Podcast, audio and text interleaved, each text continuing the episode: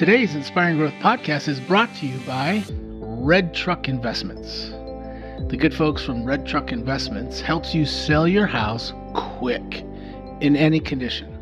Go to red truck investments dot com to get started. That's red truck investments dot com. Hey everybody, Mark P. Fisher with Inspiring Growth, and I cannot wait to introduce you to Beth Fisher. Beth, by the way, no relation to me. She inspires action. So she spent about twenty-five years coming along some of the largest Fortune five hundred companies to help the leaders re-engineer their business process, all with a singular focus to grow both personally and professionally. And Beth is, man, she's a smart cookie. She has multiple master's degree, but it's what she did last December that caught my attention. She left her twenty-five-year career in corporate America and is now serving in the nonprofit world as the V P of Communications and Advancement for Mel Trotter Ministries, whose mission is to provide restoration for anyone experiencing hunger and homelessness.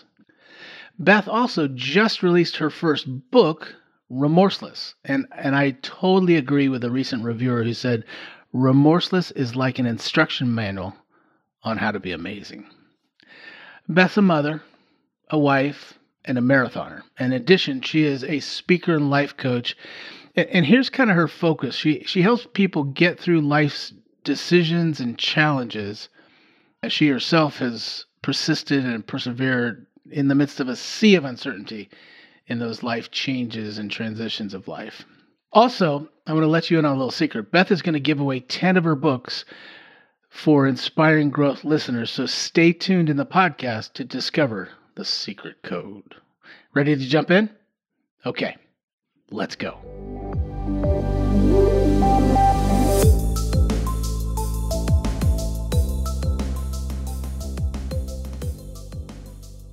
All right.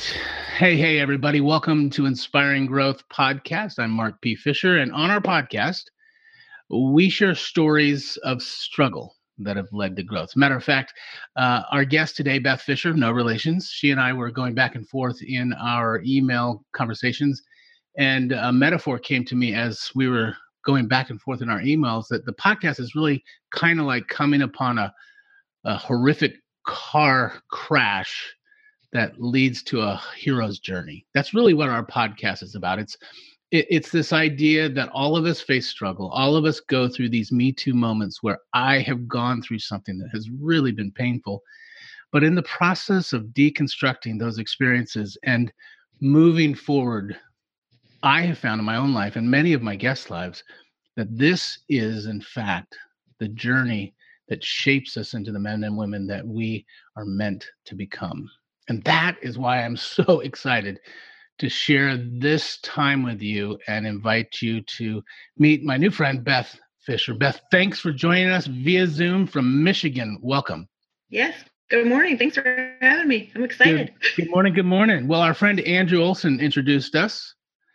He did. And uh, so I'm grateful to Andrew for that as well. Tell us about the sign behind you. It says, "Inspire someone." Yes, that's how I knew we were meant to be, not only because of the, the last name connection, um, yeah. you know, it's because the very first time we we Zoomed, you and I, I'm looking behind you and I see the word inspiring, inspiring growth. And you're like, "Hey, nice sign." My sign says "inspire someone." So for me, it is all about inspiration. So again, another sort of sign, no mm. pun intended, that this is meant to be. Oh, so good. So what where I want to start is this book you just wrote called Remorselessness. Remorseless. See, even even as I looked at the title three times, I, I don't know why I said to myself, "I'm going to mess that name up." Remorseless. Yes, remorseless. Not Ness. Um, I, I want you to tell me how it is that you came up with that title. What what what was the genesis of that title?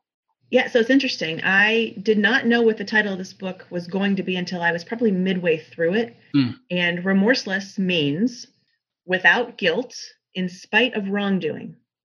So the second that I heard it, I think perhaps I, I used the word in a regular sentence and I just stopped. And I thought, wait a minute, this whole journey is about that. It's about ditching and, and getting rid of, right, all these labels and expectations and assumptions, which is the subtitle of the book, but also getting rid of this overarching sense of guilt, this heaviness that mm. life sometimes brings along, and we're carrying it and we don't even know it. So I thought, that's it.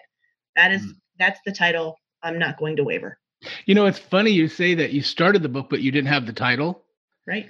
Uh, I remember hearing Bob Goff. He wrote Love uh, Does, and everybody always love him. And he's inspired me in so many ways. And he says, sometimes we don't know the name of the chapter until afterwards. Many times. And he's right? exactly right. He's exactly right. Yes. Yeah.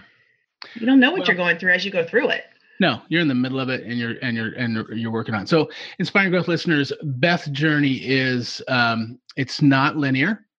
Uh, it's like a river going through a gorge that just sort of meanders. But the insights that she offers, I think, uh, are have been inspiring me as I have read the book. So, Beth, tell us a little bit about your story and and why you even started to write the book that had no name at first. Mm-hmm. Yeah. So for years, uh, first, let me just preface this by saying I'm terrible at taking compliments. I think that is a sort of a trust issue, and right, I'm a little cynical at my core. Although the older I get, I find myself in midlife, uh, removing some of those own, you know, my own labels. But for years, people would say to me, "You're such a great writer. You need to write. I'd love to listen to you." And I, you know, I didn't take much in the way of um, that, other than so a nicety, right? I didn't know it was a suggestion. Hmm. Although the interesting wait a minute, part, wait a minute, a nicety, not a suggestion. What do you mean by that? Yeah, that somebody was just sort of being complimentary, like how that you know, like almost pleasantries, okay. like oh, like almost they felt obligated to say it because because you're together, right? Right, yeah. And it's like, well, what can we possibly say about her? Oh, she she talks a lot, so therefore, wow, she's a great speaker. Well, okay, so I didn't necessarily think that it, you know, I had been told numerous times, but yet it was almost because I did know it deep down. Hmm. And because of that, that was the one thing that I thought, if I do this thing that I firmly believe I was, you know, created to do, I think we all have these inherent um, mm-hmm. talents and gifts. Mm-hmm. And I thought, okay, if I do this and mess this up, then what? Then what does that make me? So oh. it took a while. Oh, oh, oh. Yeah. Mm. Wow. So I, I, I, I could just sit, Beth, I could just sit in that that fear. Like, okay, I've tried these things and I messed up, and that's not really my passion, but the, this, this matters to me. And if I screw this one up, ugh. Right. And you know, what's crazy is I'll tell you some other labels that have been thrown my way. So the book is essentially kind of takes you through my journey of how I unraveled many of those labels. But, um, I've always been labeled as a doer because mm-hmm. I, I am right. Action oriented. And I always like new things. And I'm always intrigued by things I don't know how to do. And what people have told me over the years is, wow, you figure stuff out. You know how to do a lot of things. And I think, well, that's just because I try hard. However, again, it goes back to, I had sort of all these worldly successes and people telling me complimentary things. But again, I stayed away from writing this book for many, many years. And I wrote everything but newspaper articles and blogs and any anywhere words were, I, I followed, I went, mm. but not into this book until I met somebody last year at a conference who said, you need to write a book. I could speak to you. My millennial daughter would want to listen to you. I want to listen to you in midlife. You have a lot of these stories and experiences. This needs to go into a book. And I finally just went, ah, fine. Okay, let's do it. Hmm. All right. Well, let's talk about the book. And and folks, uh, we're going to tell you later in the podcast how you can get the book. Um, but he, I want you to talk about labels. Mm-hmm. What is it about labels that are so good and so destructive? Well, right, we're, they're words. And so so what's so good about them, in my opinion, and this part of this book will let you know, um, I I personally, my journey has revealed to me that there's more um, destruction that happens with improper labeling than with accurate labeling. And so, and or, again, because- Or as your because, first chapter is fictional labeling. Right, fictitious labels. Yeah, because to me, accurate labels is is really subjective, right? Because an accurate label has to be received by that person. And somebody has to say, yes, I, I am okay with this label.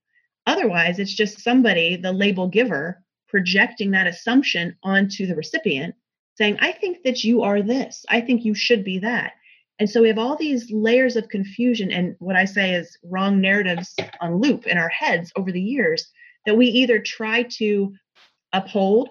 So I'm convinced if somebody labels us, somebody that we like or we admire, somebody mm-hmm. who's supposed to love us, we will say, I'm going to do everything in my power over the course of my journey to live up to that label. Yeah. Oh, that's such an expectation level. Right. Too much. Or conversely, in my case, if if somebody, um, not proud of this, this is not resume worthy, but if somebody who um, I didn't necessarily like, or I knew was coming at me from a different perspective, when they would label me, I would do everything in my power to prove them wrong, to not accept that label, and then also sort of parenthetically make them feel badly that they ever offered it in the first place. I'm pretty competitive by nature, so that took a lot of different forms. Well, can you illustrate both of those kinds of labels in your own story? Yeah, sure. Um, I grew up in a very small town, and uh, I was bored. I still am bored fairly easily. So I was a little precocious. Um, I'm not much of a rule follower. I appreciate them, and I love hierarchical structure. And, you know, I always was the girl that would sit up front in classrooms. I love to learn, but I don't sit well, and I never, never did. So I got a job early on, and people would say, you just think you're better. Mm. And so the label of better was really what I crushed me, honestly. And I thought, I don't think anything. I don't understand where this is coming from. You know, and I'm talking like six, seven, eight, twelve years old, a young girl. And I would say, I don't understand. People would like me one minute and then turn on me the next, because, and I, I felt that was a whole trust issue. Like, great, they're being complimentary. Let's go do this. Let's hang out. Let's have a good time. Let's go play sports, whatever that mm-hmm. looked like. And so I began that early stage of the relationship with a trusting um, outlook. And then if I, as an example, won a game or did better in school or whatever it was, they said, you just think you're better. And I thought, well, this is what the point is, right? We're hanging out, having fun. And to me, my mindset is always do the best you can do. Mm. So that's a very real lifelong example. It cost me um, friendships, marriages, you know, many relationships, trying to figure mm. that out and be okay and stop apologizing for this level of honestly just being me. Tell us how it's affected your marriage. Yeah. So what I found is that, um, in my case, men were attracted to that. They were, wow, she's really intriguing. She's good at work or whatever it was. Um, kind of, you know, um, com- uh, conversational. And so we could, you know, have these conversations and just be, I could be engaging. I am en- engaging. Um, so they were drawn to that, that sort of overwhelming, wow, she's sort of in your face. Like, she's a lot to handle. And they liked that. Until they didn't, until, mm. right. It was almost like the goal, like, wow, this girl, I'm going to get this girl. And then we got married. I got, I've been married um, more than once. And then it was, wow, you, you think you're so smart, don't you? You just, you have all the answers, don't you? Or you're so opinionated, aren't you? And I'm like, are you guys new? I always have been. Yes. So I write about this in the book too. And it really, I didn't understand how words, the labels of you're so accomplished, I love you. Or later, many years later, you're so accomplished. Who do you think you are? Ow. Same words. I'm Ow. The same person. Right. I had a hard time reconciling that because I'm like, what am I doing, quote, wrong? I'm still being me. This was the me that I thought you loved. I haven't changed. What about this am I doing that's causing you to not like me? Did you yeah. find answers? Later, yes. And it's funny because I actually um, am on good terms with with people that um, you know, I used to be married to and have had past conflicts with in life. And now they, I think it's growth, right? It's growth and transformation and change. And you, you stop being stuck at that point in your individual journeys and you stop projecting blame onto somebody else. And I think the older we all get, the more we realize, wow, that was on me. And so when people go through their own hero's journeys or their own struggles, they can see very clearly relationally backwards in time when they go, wow, that's why I treated that person like that. So um, there's been so, a lot of apologies. Uh, let's come back to that. But if I'm a listener, I'm like, uh, have you had thirty-seven marriages? What What are we talking about here? yeah, um, not thirty-seven. No, I I um I succumbed to all the expectations. I grew up. Um, I'm an eighties girl, which is why I like uh, metal music. But I very much favorite band. Hair bands. Oh yeah. Hair bands. Like, White Snake, Van Halen, Def Leppard, all okay. of them. Okay, all right. Here we go. Anything other than country. Well, when I was in high school, I started a radio a rock radio station for my school during lunch, and those were songs we played often. But anyway, yeah, oh, love them. So my parents have still been married, they're almost fifty years, and so that was my model. And my model was after college, you get married. So mm-hmm. that's what I did. It was, you know, next on my to-do list, next on my checklist. I thought I was adhering to the societal and uh, maybe not overly stated, but assumed expectations that I would go to college and get married, and realized very quickly I had no business being married. So I was uh, married when I was twenty-one, didn't last that long. Um, and then remarried when I was almost twenty-five, married for about twelve years. Mm-hmm. And when he left, uh, I was about thirty-seven. I thought, I'm done. Like, I'm out. I'm going to the convent. Mm. I am never again going to partake in this crazy endeavor. Mm. Yeah. And now you're married to a Fisher. I am. And how long? Because nobody been... likes a quitter. How long have you guys been married? Oh, boy. I'm also not super sentimental. Like, I think about uh, sixteen, August of sixteen. So this August will be four years. All right. Yeah. Mm-hmm. I have to I have to check with my wife on dates too. So it's like, uh, I know I have five kids. I know we were married for thirty-two, but I don't know, you know, dates and stuff. I know. I, I get it. Um, so you're not a quitter. Okay. So some of the labels that you were given, you embraced as an expectation. People were drawn to that until they weren't. Mm-hmm. Mm-hmm. I, I feel like that is in its in itself.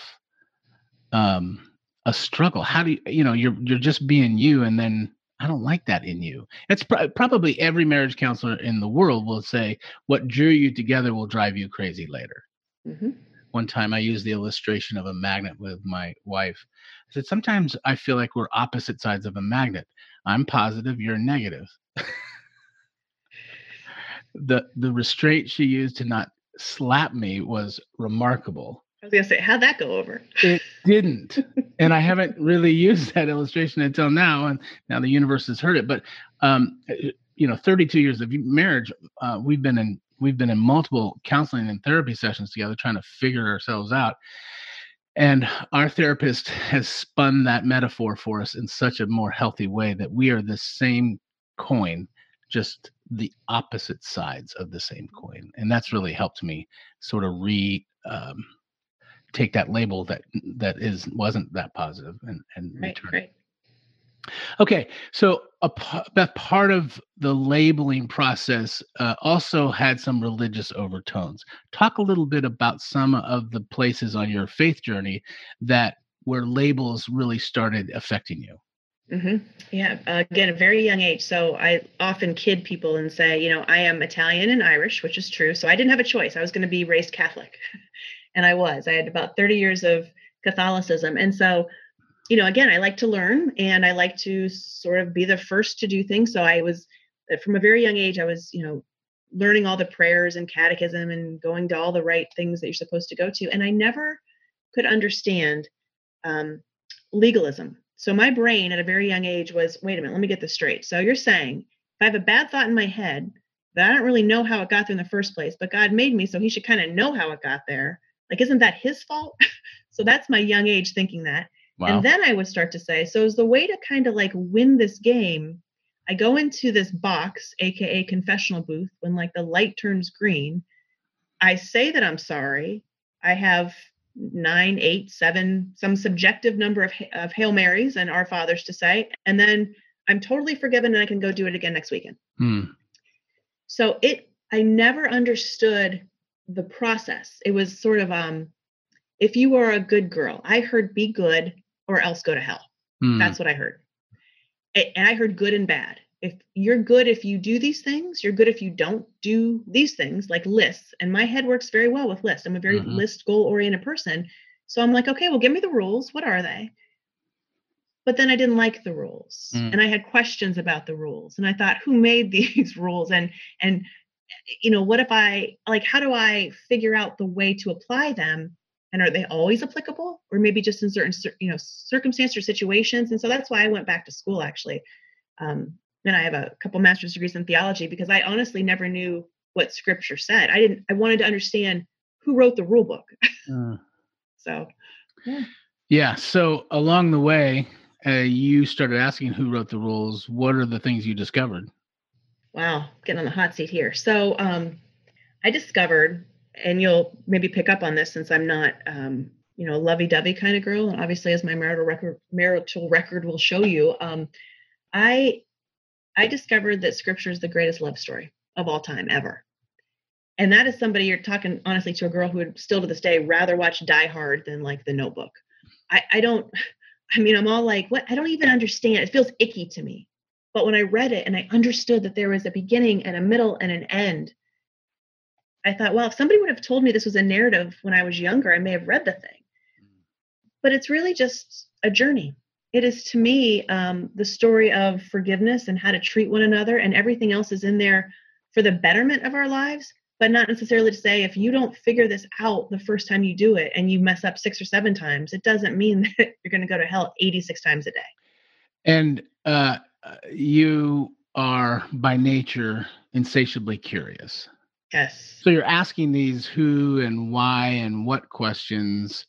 Uh, one of the things in one of your chapters you talk about, for an insatiably curious girl, these questions along with bad decisions and wrong relationships and remorse haunted me for most of my life. I was ashamed of my own story mm-hmm. until life interrupted my carefully constructed script. I went from living in response to what others labeled and expected of me to facing a crisis that left me stripped of my very D N A. And let me tell you, I didn't see that coming, but I'm getting ahead of myself. Mm-hmm. Can you unpack that a little bit for us? Yeah, sure. So you heard me say I married my daughter's dad right out of college. That was on my expectation and to-do list. So I began dating him when I was nineteen. We were married when I was twenty-one. I had my daughter, my only daughter, when I was twenty-three. And when her dad left, uh, we were seven hours from family and friends. So I had a new baby, a new job. I had postpartum depression, all the things that I didn't yet know were things. I was only twenty-three myself. And he left us. So we were there, the two of us. I thought, I can do this. I will raise my daughter on my own. I have a job. I can make this work. Um, in the middle of all of that was when I was diagnosed with leukemia, and they said I was going to die. They said, there's no cure for this type of cancer. Um, there's nothing you can do. And so what I heard was, wow, you are going through a divorce. This is your punishment. Mm. Yeah, that's what my upbringing mm. had taught me, right? That I wasn't being a, quote, good girl. Mm. And therefore, this was the consequence. I didn't say, say enough Hail Marys, apparently, to get me out of the cancer card. Um, so, yeah, I everything changed. I had a bone marrow transplant when I was twenty-five. I was in the hospital for thirty-five days. Um, I was the only person that made it out alive, which was interesting because I didn't understand, I, again, at that point in my journey, I saw people that I was befriending in, you know, Cleveland, Ohio is where I had my transplant. They were there for the same reasons, the same type of cancer, and they all died in front of me. And I mm. thought, but those are good people. So this whole concept of good, bad, and punishment, and what did they do, right? Like, if boy, if I went, I'm going through a divorce, I'm a horrible person. Man, I wonder what they did. And but then I started to question, but is dying really the punishment? So many questions at such a young age. How did you interpret or make sense of that very question of connecting your tragedy and your cancer and their death and not yours with good, bad, evil? How did, how did you, how did you make sense of it? Yeah, I didn't then. You know what I did is I shoved it down because I couldn't deal with it. It was too much. It was basically, people would say to me when I got out of the hospital, a lot of well-intended people would say, wow, I bet you're so close to God now. I bet you stop and smell the roses. And I'm like, you know what? I just want to go home. Mm-hmm. I, I don't know. I just want to go home and go like to the dry cleaner and the bank and live a normal life again. Like, mm-hmm. you know what? I, similar to what we're going through today, I didn't want to be trapped. I didn't want somebody to tell me, you have to stay here. These are the things you can't do. I'm like, I just want to be for a second. Um, so again, I, I wasn't sure how I was supposed to show up at that point in my journey and live up to what other people's, again, expectations were of me. Wow, you must feel this way right now. And I'm like, but I don't. Mm. I don't feel this and way at all. And then do you feel so guilty if you don't feel that? Exactly right. It's exactly right. So there has to come a point in your life. And for me, I would say it was about ten years later where you start to say, I am here for a reason. I matter. And the way that I think is not wrong. It's just different. Mm.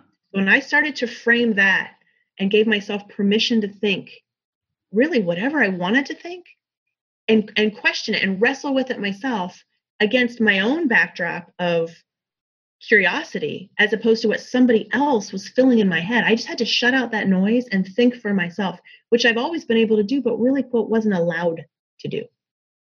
How did you make space for that process? I read and I journaled.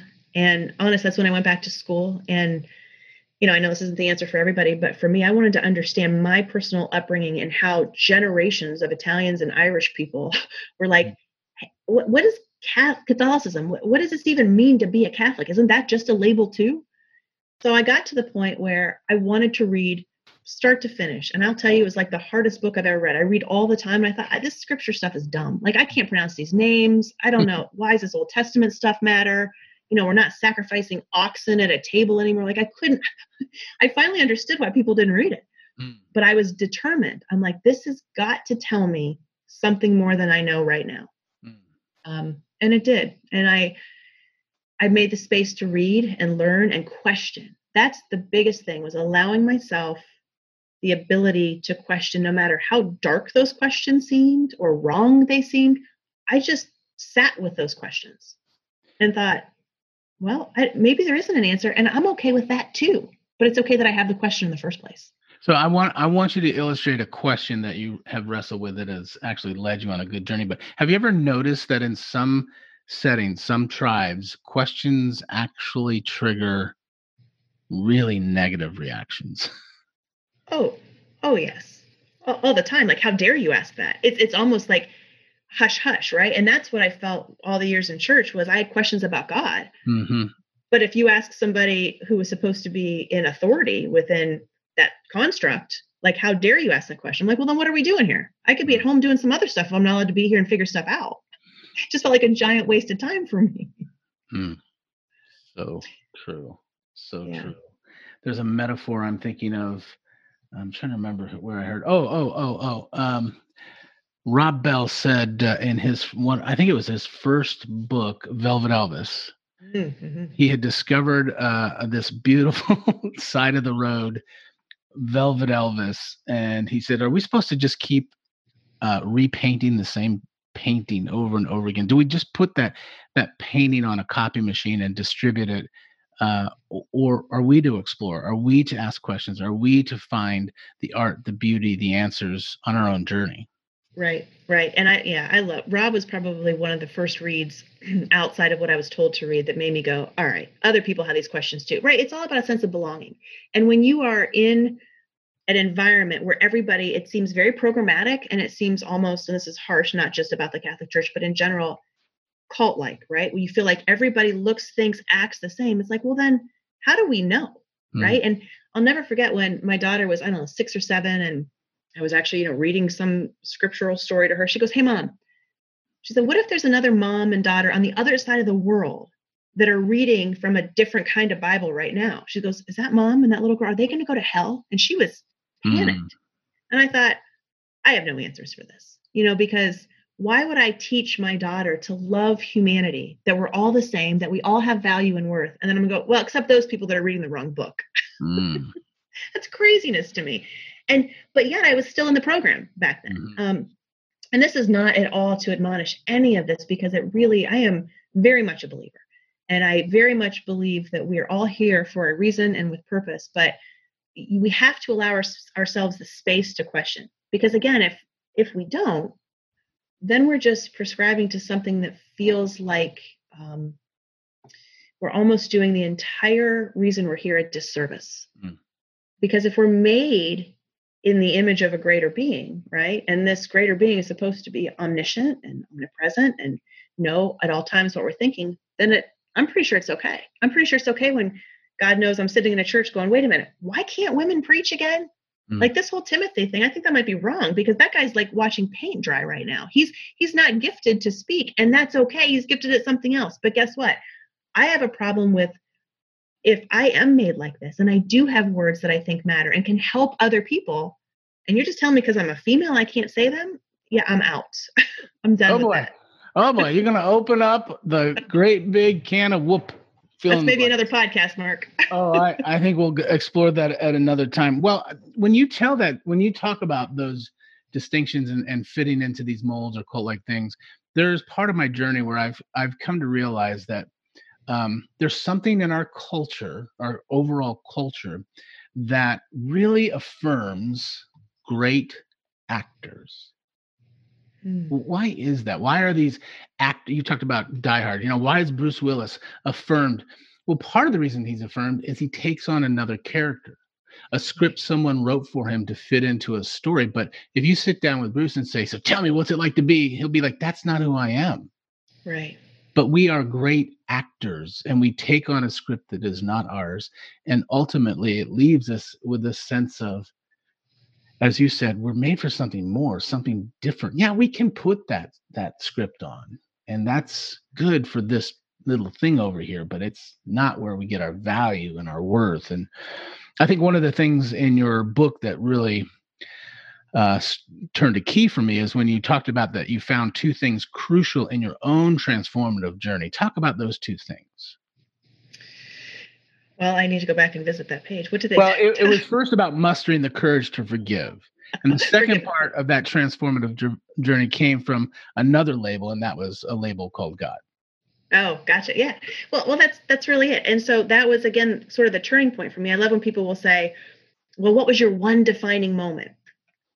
And, you know, it wasn't like I had this moment and everything made sense. It was the ongoing journey of bit by bit, pulling back the covers and deconstructing as I went along and questioning and giving myself a little more permission and then saying, okay, that makes sense to me. And then continuing to move forward and asking more questions and peeling back more layers. So for me, it was um, a process of forgiving myself for all the dumb, like really dumb things that I did, choices I made, specifically decisions, because I made decisions based on what I thought other people expected of me instead of what I wanted to do. Okay, illustrate a terrible decision at the most vulnerable and raw place, and then tell us how you forgave yourself. Well, this is going to sound, it wasn't a terrible decision. The person that I married was not a terrible person. So I want to preface that. Getting married was terrible for me at that age, at that point in my life. Good distinction. Um, yep. Yeah. So I don't, I don't regret that in any way, shape or form, because that's, that's why my daughter is here, and she, I adore that girl. And so uh, we are incredibly close now after all the tumultuous teenage years. Um, and I couldn't have kids uh, after my transplant. So, right. Thank, thank goodness I had her when I did. But for me, um, that decision to get married without thinking for myself, I had to forgive myself to say, it's okay that you chose that, because look at the good that came out of that. Mm. Um, but it's also okay that you didn't want to.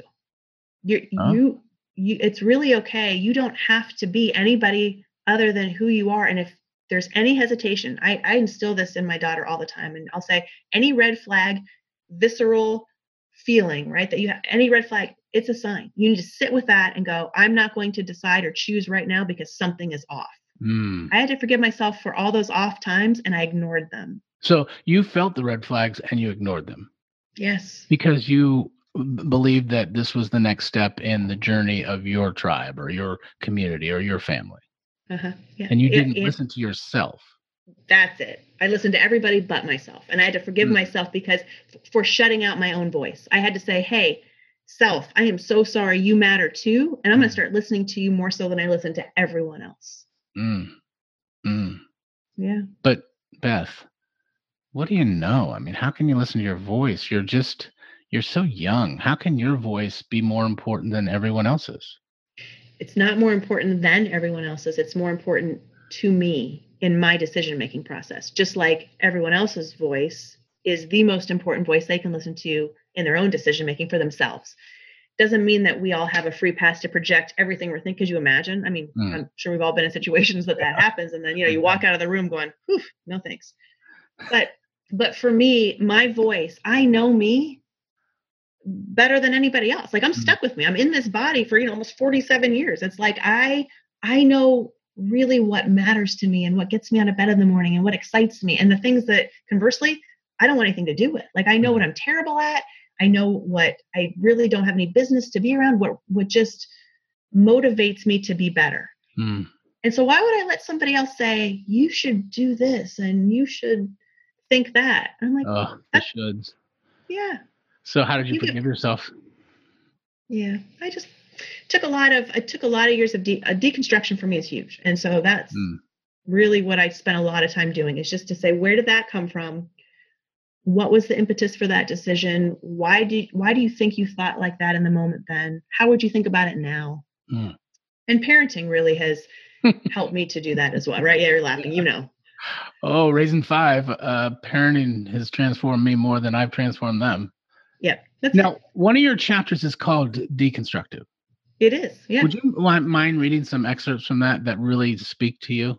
Sure, sure. Let me pull it up. It's, so it's um right here. I got to get my readers on for this one. So here we go. Yeah, no judgment. Yeah. Part of ditching labels and expectations requires a process of deconstruction. This can be a long and arduous process, and in my case, it absolutely was. I had to let go of all the expectations, judgments, and wrong narratives that played on loop in my head for far too many years. And let me tell you, for a label-hating control freak, that is no small undertaking. Deconstruction, by definition, means you must take something apart, bit by bit, piece by piece, before you attempt to put it back together again. Only here's the issue. You can't deconstruct and reconstruct a lifetime of habit in one sitting like a kid's ten-piece puzzle. If you go the route of the quick fix, the picture, the creation will look exactly the same as it did before. And I don't know about you, but that seems like a giant waste of time to me. Why would anyone, especially those of us who have no patience or engineering skills to begin with, bother to go through such a painful exercise only to end up right back where we started? If you're ten years old and you try to deconstruct yourself in the whopping decade you've been alive, then sure, you could accomplish a life overhaul in the same amount of time it takes you to count to your age. But the older you are, the more experiences, trials, and mistakes you have amassed, the longer deconstruction takes.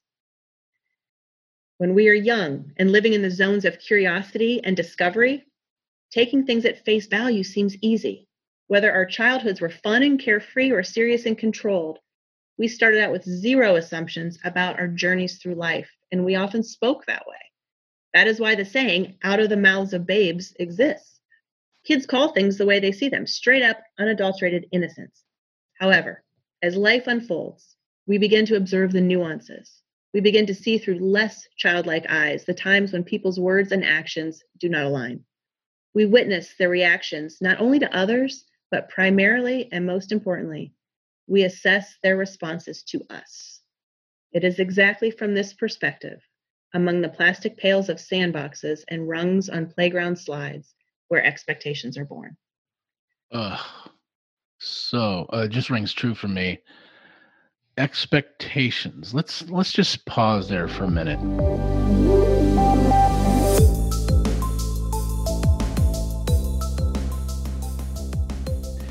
Uh, doesn't Beth have that down-to-earth yet driven spirit about her? Hey, well, let's just pause for a minute. I want to introduce you to Brian and Sheila Tome.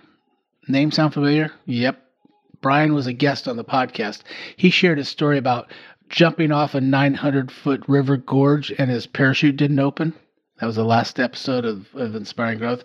Check that out if you haven't listened yet. But Brian and his wife Sheila have a really interesting company. It's called Red Truck Investments. It's named after a nineteen fifty-one G M C farm truck that he bought and then he restored to new life. Kind of like what he does with Red Truck Investments. He buys houses. And often those houses are a little run down. They need a little T L C. And, and then he and his team breathe new life into it, after which they either sell it or rent it. If you have a house you need to sell quickly, start a conversation with Brian and Sheila. Go to red truck investments dot com. That's red truck investments dot com. Oh, and if you'd like a free copy of Beth's new book, Remorseless, here's the secret code. Go to beth fisher dot com to the book section and enter the code INSPIRING when you check out. All right, let's return to our conversation with Beth Fisher.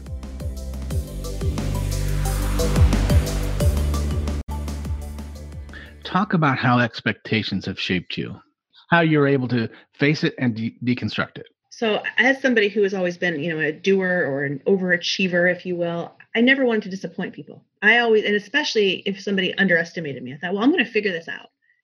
And so it was easier for me to say, well, these people just expected that of me. But then I had to go back. And as I deconstructed, I said, well, wait a minute, how much of this did you expect of yourself?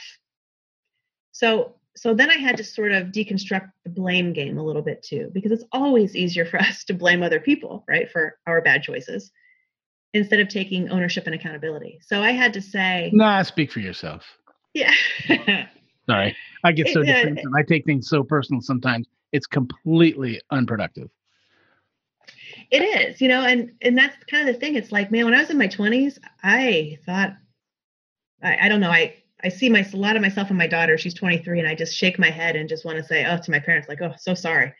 Um, and everybody who knew me at that age. Because, you know, you, you start to go into the world and you think you have all these things figured out. But for me, expectations shaped me insofar as I wasn't going to let anybody down. And I definitely wasn't going to let anybody think that I couldn't do anything. Mm. So therefore, I just made all the decisions as if there were no consequences to be had. Mm. And that, that was a terrible decision-making process. It was terrible.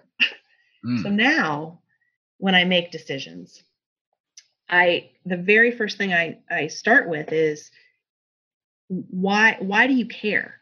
You know, why do you even want You're to? You're asking yourself that? Yes. Uh-huh. Yes.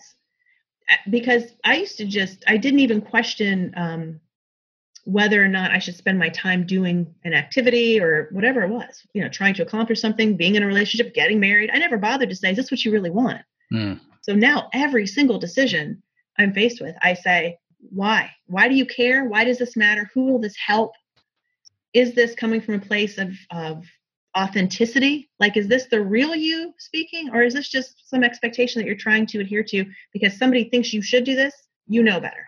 Should you or should you not? And then have enough transparency and vulnerability to go to that person and, and say, I'm sorry, I can't, and here's why. And ah. sometimes the here sometimes the here's why is, I'm sorry, I can't, period. Doesn't even need yeah, an explanation. Doesn't doesn't need the why, because the why can turn into a uh, debate or a Uh, get talked into it, right? Yeah. Um, one of the things, as a uh, as a doer myself, I really resonated with in your book format was at the end of every chapter, you had remorseless reminders. Ta- so, you know, three, four, five things from that deconstruction chapter. T- talk about those reminders. Because I think, folks, as you're listening to Beth and I's conversation and her story, Um, you know, it could inspire some growth in you. The transformative growth that we all feel comes through struggle. It's not by being on vacation. I mean, we can get a good tan, drink a nice, you know, Moscow mule, look at a sunset, but a personal in, internal transformation or inspiration to do something amazing rarely comes from that place. So talk about the, the like, what were the reminders at the end of the deconstruction chapter? And folks, when you get this book, you're going to, I think you're going to appreciate the the way she's formatted this. Yeah. So the end of the deconstruction chapter, the reminders are: rushing the process of reinterpreting all you've learned will land you right back where you started. Okay. So don't try to do it in a microwave. Yep. Yep. Because I mean, I'm telling you guys, I tried. I tried in one fell swoop many times. Like, how, how long can this take? Five minutes? I'll figure this out. Not mm. so much. Secondly, when nuances in people's words and actions are observed, presumptions begin to take root. Thirdly, right relationships are not transactional. Explain that. That's a big one for me. Yeah. Explain that. Yeah. Right relationships are not transactional. So, um, human relationships, and, and I took this into, um, you know, my relationship with God and whatever people decide to call that if they are in relationship that way. But so horizontal relationships and vertical relationships are not transactional, meaning uh, people on this earth that with whom you're in relationship should not love you if. There should not, there should not be if then. In my case, it looked like if then or else. Oh. But um, it should be fully, unconditionally. Doesn't matter what you do or don't do. And I know that sounds pretty trite, and forever I didn't believe it. But that's the case, because if it's a transactional relationship and you don't feel like showing up with your transaction, then what does that mean? And where does mm-hmm. that leave you? So it has to be on a very deep, authentic level, right? Transactions, not so much. I mean, anybody can do that. You know, uh, that reminds me, yesterday I was having a conversation with one of my uh, business partners. We're, we're, we're starting this uh, thing called Inspiring Tours in Costa Rica. And I met Cesar with my wife and, and some family uh, a few months ago, and I was really inspired by his story, and he's going to be on a future podcast. But with Caesar yesterday, it was Easter, right? So he and I were chatting, and I and it was it was chatting in relationship, in how he was doing with his three kids and how he's doing, what he's doing in the in, with the day. And then I just saw the bridge. We crossed this bridge to transaction. Oh, wait, the to-do list for the, you know, Inspiring Tours. We got to do, and I paused and I thought, hey, Caesar, let's do that next week. And I think as I hear you talking about right relationships are not transactional, I think I just stumbled into that reality yesterday that I just wanted to be in relationship with Caesar at that moment and not make it transactional. Mm-hmm. I think there's a lot of insight. What's the fourth thing on the reminders? If we truly desire to be known by another person, we can't expect it to happen overnight. Time is a necessary requirement for any relationship to flourish. So that specifically means with ourselves as well. So, mm. you know, we, we can't, you can't deconstruct something, as I mentioned, that, you know, you're alive on the earth for, for ten years. What are you going to deconstruct? Right. So we have to allow our sense, ourselves a sense of forgiveness that, yeah, you know what? I made some really dumb decisions in my twenties and I'm okay with it. I'm okay with it. I'm, I'm not going to just forever be stuck back there and prohibit ourselves from moving forward into, you know, where we're actually supposed to be, which is this ongoing journey. Now, wait a minute. And I think it's, what if you made a decision in your twenties that you are stuck with today? Mm, it's a good question. So it's interesting. I actually do a coaching program specifically, mostly for women around this who say, how do I get unstuck?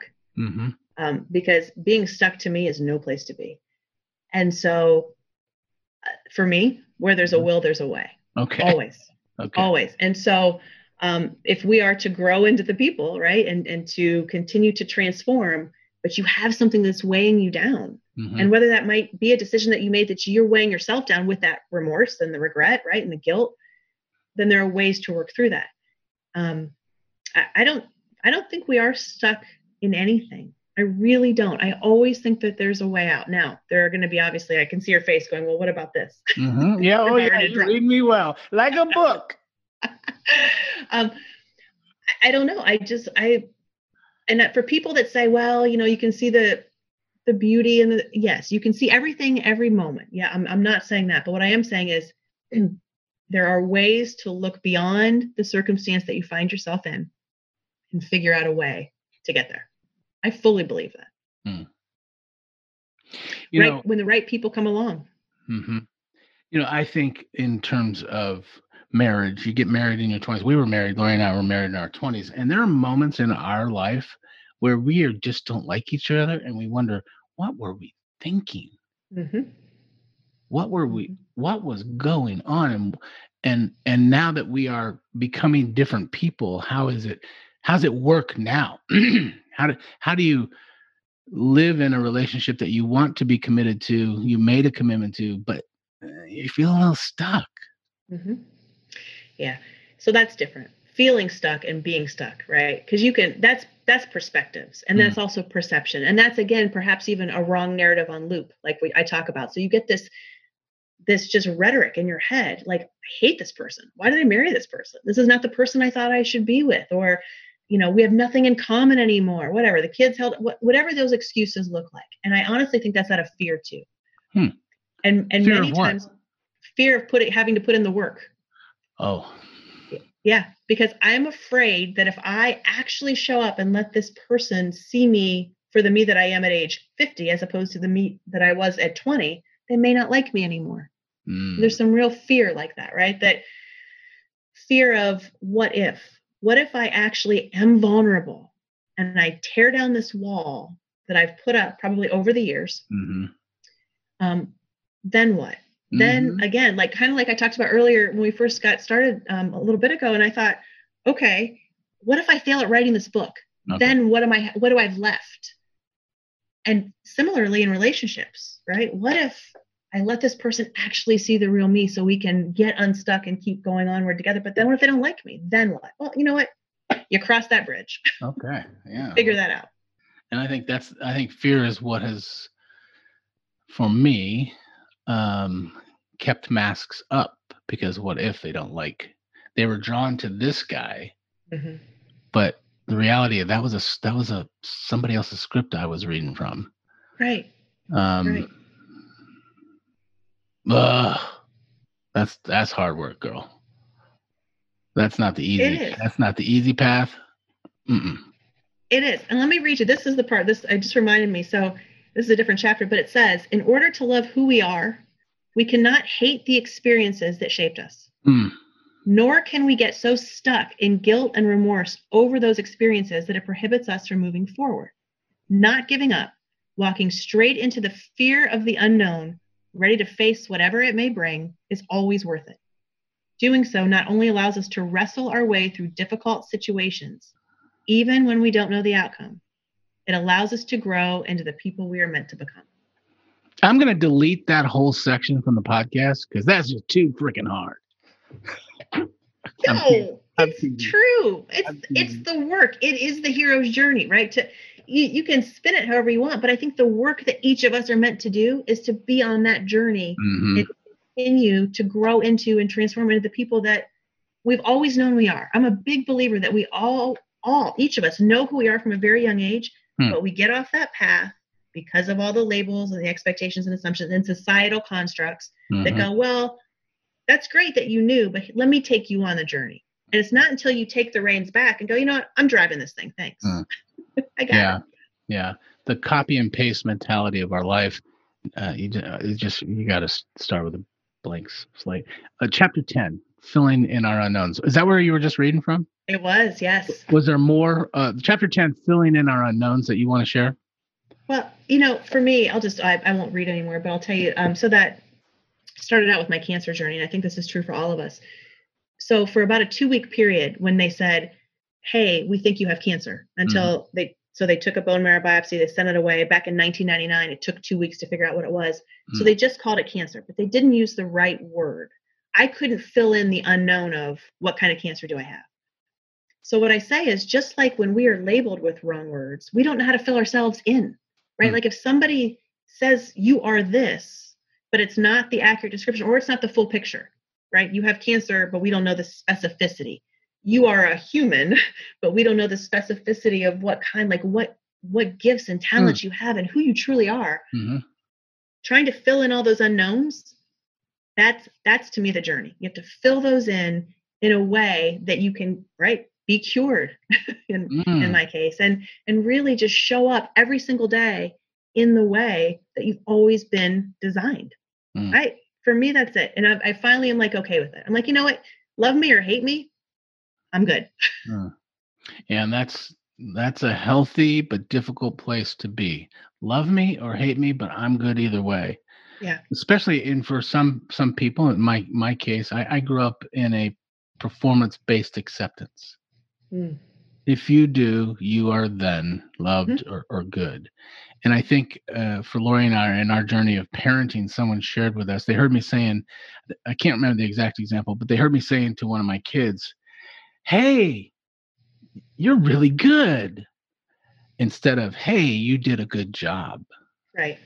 And making a distinction between action and personhood. Right. That's yeah. it. It's all about identity. Yeah, so much to unpack. Um, now, listen, I know you're insatiably curious. I've, I've obviously, this was an interview about you and your story and your book, but any questions you want to throw out uh, to me? Well, I, you know, I know you briefly, right? I know you a right. little bit just from Andrew, so I don't really know um, your journey, why you care so much about inspiring growth. Like, what sort of struggles led you to understand that this is really relevant and it matters to people? Hmm. Well, part of my story of the birth of Inspiring Growth was a complete, um, uh, it was an accident of words.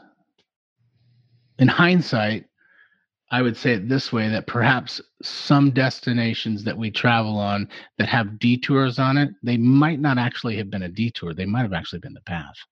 Mm. And what, what I was walking on before is this enormous desire and pursue to lead. I had been the vice president, second chair in organizations for many, many years. And there got to be a place where, living in Southern California, um, being the vice president of sales and marketing for a very large Christian camp, um, I just, I felt my voice was um, slowly being diminished to the place where I left the organization, but I had no clue where I was going afterwards.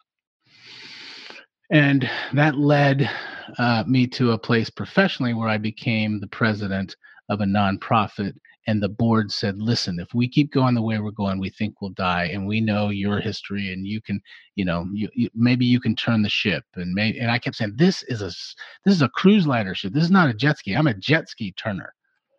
And they're like, that's okay. You know, let's go. And I was like, all right. And I'll tell you, during the eight years as president, uh, the first five years I had four, excuse me, the first four years I had five stomach surgeries. Left me with chronic pain, and I was taking tons of pain medicine, and I was struggling uh, in my family uh, to the point where actually my wife said to me, I don't know if you realize this, Mark, but I think those pain medicines are numbing you to the place where you are raising our fifth child differently than our first kids. I don't think he knows you. And that was the wake-up call where I said, I've got to get off these pain meds. I've got to do something about it. And I went for a procedure to kind of help me transition off of it. And sadly, the doctor accidentally cut a blood vessel in my spine. And I bled out, and I was temporarily paralyzed from the waist down. And I say temporary. It was a day.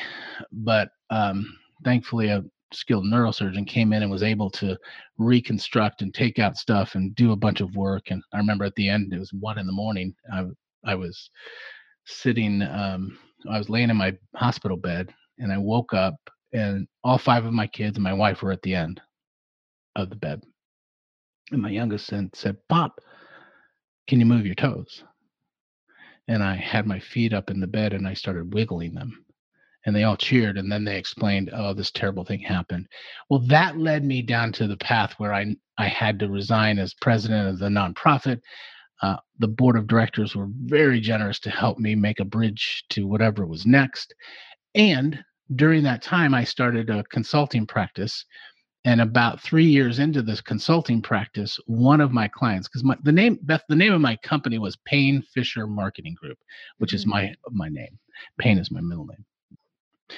But my client called me. I've been helping him for a couple of years, and he says, Fish, he says, He says, I just want to tell you something. You have inspired such growth in me as a leader. Plus, our organization has grown like sixty-two percent. And I'm kind of, I'm thinking about running for mayor of Prescott, Arizona. What do you think? And I went, hold on, wait a second. Can we rewind that for a second? What did you say? And that word launched my desire to inspire growth with leaders in their brands by helping them increase their revenue, increase their leadership journey, and increase their joy. Very cool. Yeah. Wow. And you know, I bet you never thought that. No, right? Heavens no, I would have right? never guessed. That's the best part. It's like, we don't know, like you said, we don't know if we're on a detour or the path. Mm-hmm. But you got to keep showing up and, and moving forward, or else you're not, you're definitely not going anywhere. So that's cool. Thank yeah. you. That's a, that's a cool story and a cool journey. Yeah. And that's why I love hearing your story of struggle and deconstruction and faith, and and the birthplace of your vulnerability has created a connection, as Brene Brown would say, for all of us. And I hope uh, those of you who are listening to the podcast will will uh, pick up Beth's book. Uh, I'll tell you more in the close of how to get it uh, as well. Uh, Beth, what what other books have shaped your thinking? Yeah. So. Um...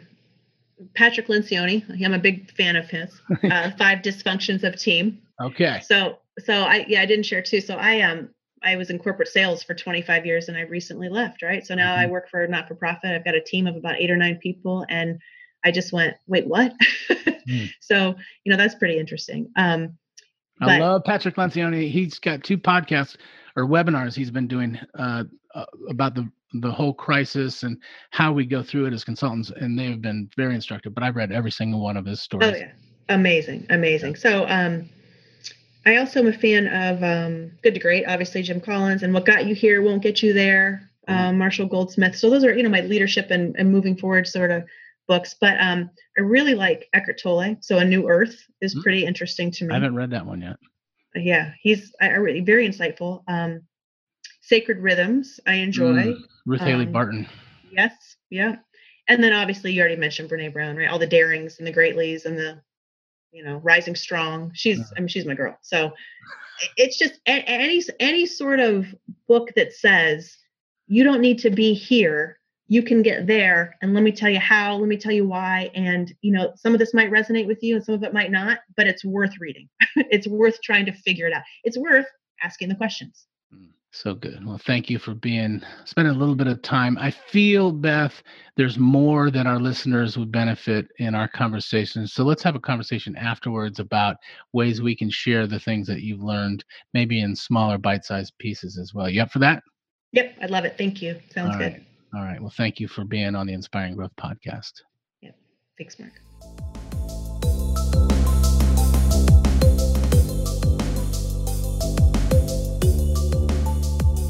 Hey, thanks for joining me for another inspiring story of struggle that led to growth. I, by the way, I am super encouraged and amazed that our podcast is now being listened to in forty-nine states and forty-two countries. Thanks for your five-star rating, folks. And as a reminder, if you'd like a free copy of Beth's new book, Remorseless, here's the secret code. Go to beth fisher dot com and enter the code INSPIRING when you check out. Hey, thanks for Dylan Garvin with Studio D Productions for editing today's podcast. Also, starting next week, we are pivoting the Inspiring Growth Podcast to fifteen-minute episodes, sort of in the spirit of the old-timer Paul Harvey and the more recent storyteller Mike Rowe, whose podcast I love called The Way I Heard It. Here's the thing. Did you know that in the history of our country, not only have we endured a Great Depression, but you want to take a guess at how many recessions we've experienced? forty-seven. And during this time of COVID crisis, many folks are losing their jobs. Over the next eight weeks, I'll be sharing two stories a week about men and women just like you and me who started a company after a huge recession or a loss of a job. My hope is that these stories will inspire you to do something amazing as a result of the economic devastation that we're all going through right now. So stay tuned next week. Starting on Wednesdays, we'll be dropping a podcast a week telling stories of people who have gone through struggle as a result of recession or loss of a job that turned it into an amazing company. So stay tuned. And please share it with your friends. And finally, friend, if you want to grow in your connection with others, even during our disconnection and social distancing, it's still possible, but keep in mind, be kind, be present, and ask good questions. I'm Mark B. Fisher, your Chief Encourager with Inspiring Growth.